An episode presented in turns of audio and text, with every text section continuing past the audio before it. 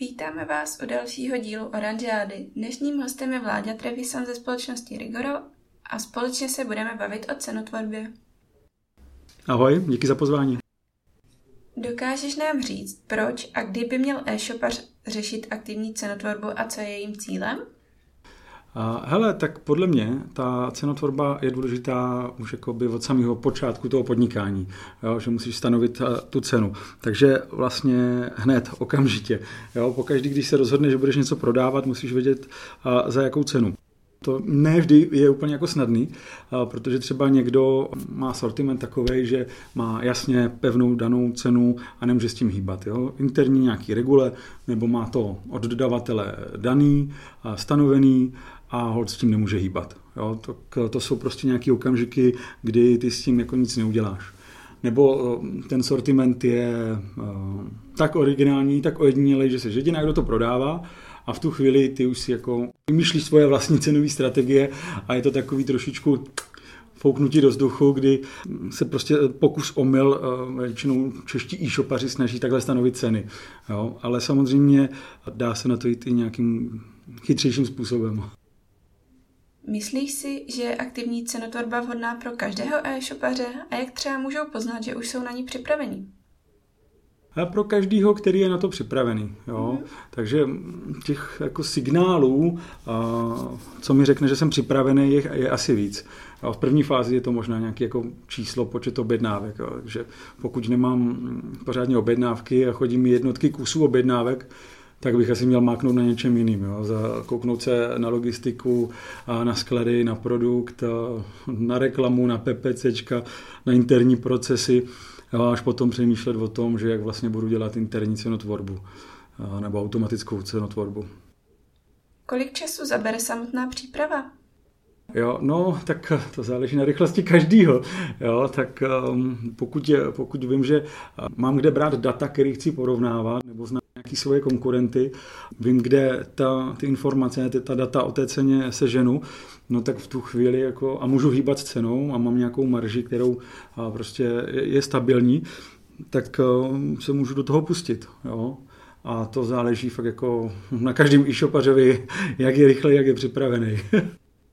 Co všechno by měl mít e-shopař připraveno, než se do toho pustí? Zmínil si například dodavatelský feed, ale určitě toho bude mnohem více.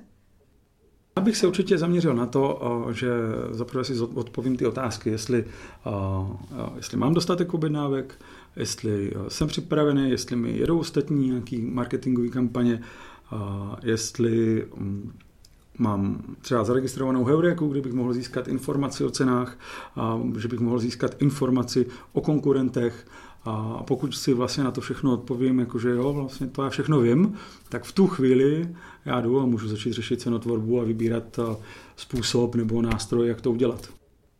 Měli by brát v potaz i ceny konkurence? Já doufám, že to většina dělá, nebo myslím si, že to dělají takto vlastně všichni, a buď o sebe opisují, nebo, nebo se navzájem sledují, a nebo si hlídají naopak ceny a nahlašují se. A I to může být nějaká strategie cenotvorby. Zmínil jsi, že pro správné nastavení cenotvorby lze použít i nějaké nástroje nebo aplikace. Máš s nějakými zkušenosti? Můžeš nám případně říct, jaké to jsou a jak s nimi pracovat? No, tak obecně eh, je to tak, že můžeš tu cenotvorbu třeba eh, dělat ručně, jako nástroj budeš používat třeba nějakou tabulku a ty ceny si budeš eh, hlídat, aktualizovat, a já nevím, co, budeš mít nějaké rozhodovací procesy a zapisovat si nové ceny a přeceňovat, což je asi jako jeden z těch nejhorších eh, způsobů, když už máš eh, e-shop, který má tisíce položek a ty nemáš čas něco takového řešit. Jo, dokud je eh, ten shop menší nebo má méně položek, tak tohle to krásně jako funguje a může se to třeba i použít. Jo. Akorát potřebuji mít jasno, kde budu získávat data, s čím budu porovnávat a jak budu přepočítávat ceny. Jo ale je to jeden z nástrojů. Pak jsou tady aplikace, eh, takový ty, které eh, jsou docela chytrý, oni jsou na základě pravidel, takže ty si nastavíš eh, různý výběry produktů, dáš tomu různý pravidla, že chceš zohledňovat já nevím, konkurenta makového takového, že chceš zohledňovat takovou cenu, že máš limit na spodek, to znamená, že třeba nepůjdeš pod nákupní cenu, naopak nechceš být třikrát dražší nebo čtyřikrát dražší než třeba nákupní cena, A to jsou jakoby šikovný nástroje. Jo. Ty, jejich výhoda je v tom, že je nastavíš celkem jako rychle, nestojí třeba úplně moc peněz a nějakým způsobem fungují. Jo, toho, to je taková jakoby zlatá střední cesta. No a ta poslední je asi nějaký jako inteligentní učení, kdy jako musíš opravdu do těch procesů toho e-shopu hodně integrovat, chce to hodně dát a nejenom z jednoho zdroje a tam už jako asi ta implementace jako podstatně dražší nebo podstatně výraznější. Záleží taky hm, hodně na velikosti toho e-shopu jo, a na jeho měsíčních objednávkách. Super, v případě aplikací to určitě není tak, že to jednou nastavím a je hotovo. Je potřeba ta data nějak dál hlídat, abychom případně za nějakou dobu nebyli překvapení a nedivili se, co se to stalo na e-shopu? To, to je vlastně dobrá poznámka, protože přesně tak to je. Jako, a tak je to vlastně s každým nástrojem. Ve finále ty nástroje jsou lopaty a dokud já je nevezmu do ruky, tak oni nezačnou něco dělat. A výhoda je to, že nám šetří práci, že to nemusím dělat ručně a celý to gro, co oni se postarají za mě. Postarají se za mě o víkendu, starají se za mě na dovolené a tak. Ale pořád je nutný reagovat a, a vlastně na, na ty zdroje, od kterých se berou informace a taky samozřejmě na sezónu jo, na, s ohledem na trh. Takže určitě nechci řešit třeba cenotvorbu plavek, když je, když je prosinec. Uh-huh, jo. Uh-huh. Podle čeho mohou e-shopaři vyhodnotit to, že nastavení cenotvorby bylo správné? Určitě se to projeví v počtu objednávek, ale ještě třeba nějaký další parametr, který by měli sledovat? To, jak to zohlednit? No, no, třeba my, když nastavujeme cenotvorbu na základě heuréky, na těch dat z heuréky, tak si všichni myslí, že vlastně ta objednávka, že ty objednávky se mají zvednout nebo zvednou se ty tržby uh, jenom z toho jednoho zdroje, jenomže nám se to propisuje napříč celým shopem. To znamená, že všude, kde ten e-shop figuruje, tak tam by se měly zvednout objednávky a, nebo zvednout tržby, nebo co je naším cílem, jo? třeba snížení nákladů PPCček. To taky může být. Ty tržby zůstanou třeba stejný, ale sníží se nám náklady eh, na tu reklamu. Jo? Těch eh, cílů je asi víc, ale minimálně, když to chci vyhodnotit, tak to musím brát jako celek. Musím to brát jako celý shop a nejenom jako jeden zdroj. Jo, v tu chvíli já uvidím, jestli se mi něco dělo, jestli něčemu ta cenotvorba pomohla. A, takže sleduju tržby, potom sleduju ještě i náklady na propagaci e-shopu a kampaní a sleduju, co se mi tam děje po té, co mi běží ta, ta cenotvorba.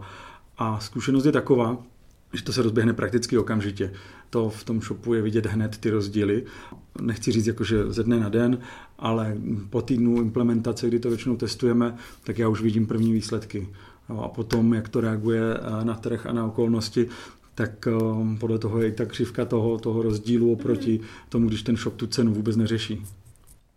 Jako profík už určitě víš, na co by si měli dát e-shopaři pozor. Co bys jim případně doporučil? Hele, eh, tak doporučil bych to, že rozhodně tu cenu mají řešit, jo, takže nevykašlat se na to. Zbytečně nedělat jenom takový to, co tady funguje krát dva, jo, že nakoupím a krát dva prodám a trošku se nad tím mm, zastavit, popřemýšlet a pak si o tom asi jako i něco najít, protože, anebo mě napsat, nebo mě zavolat a já jim s tím rád pomůžu. Máš nějaký osvědčený zdroj, na kterém by se mohli o cenotvorbě jako takové dočíst mnohem více informací? Takhle jako zdroj um, asi jsou jenom pár nějakých na internetu uh, zdrojů, který, který se dají číst, ale já to moc nečtu, já to spíš pro ty klienty řeším a, a bavím se s něma, poslouchám jejich problémy a navrhuji řešení. Děkujeme za milý rozhovor a pokud máte na vládu nějaké otázky, neváhejte nás kontaktovat a pokud si nechcete nechat ujít i další díl Oranžády, neváhejte nás sledovat na Spotify a Soundcloudu.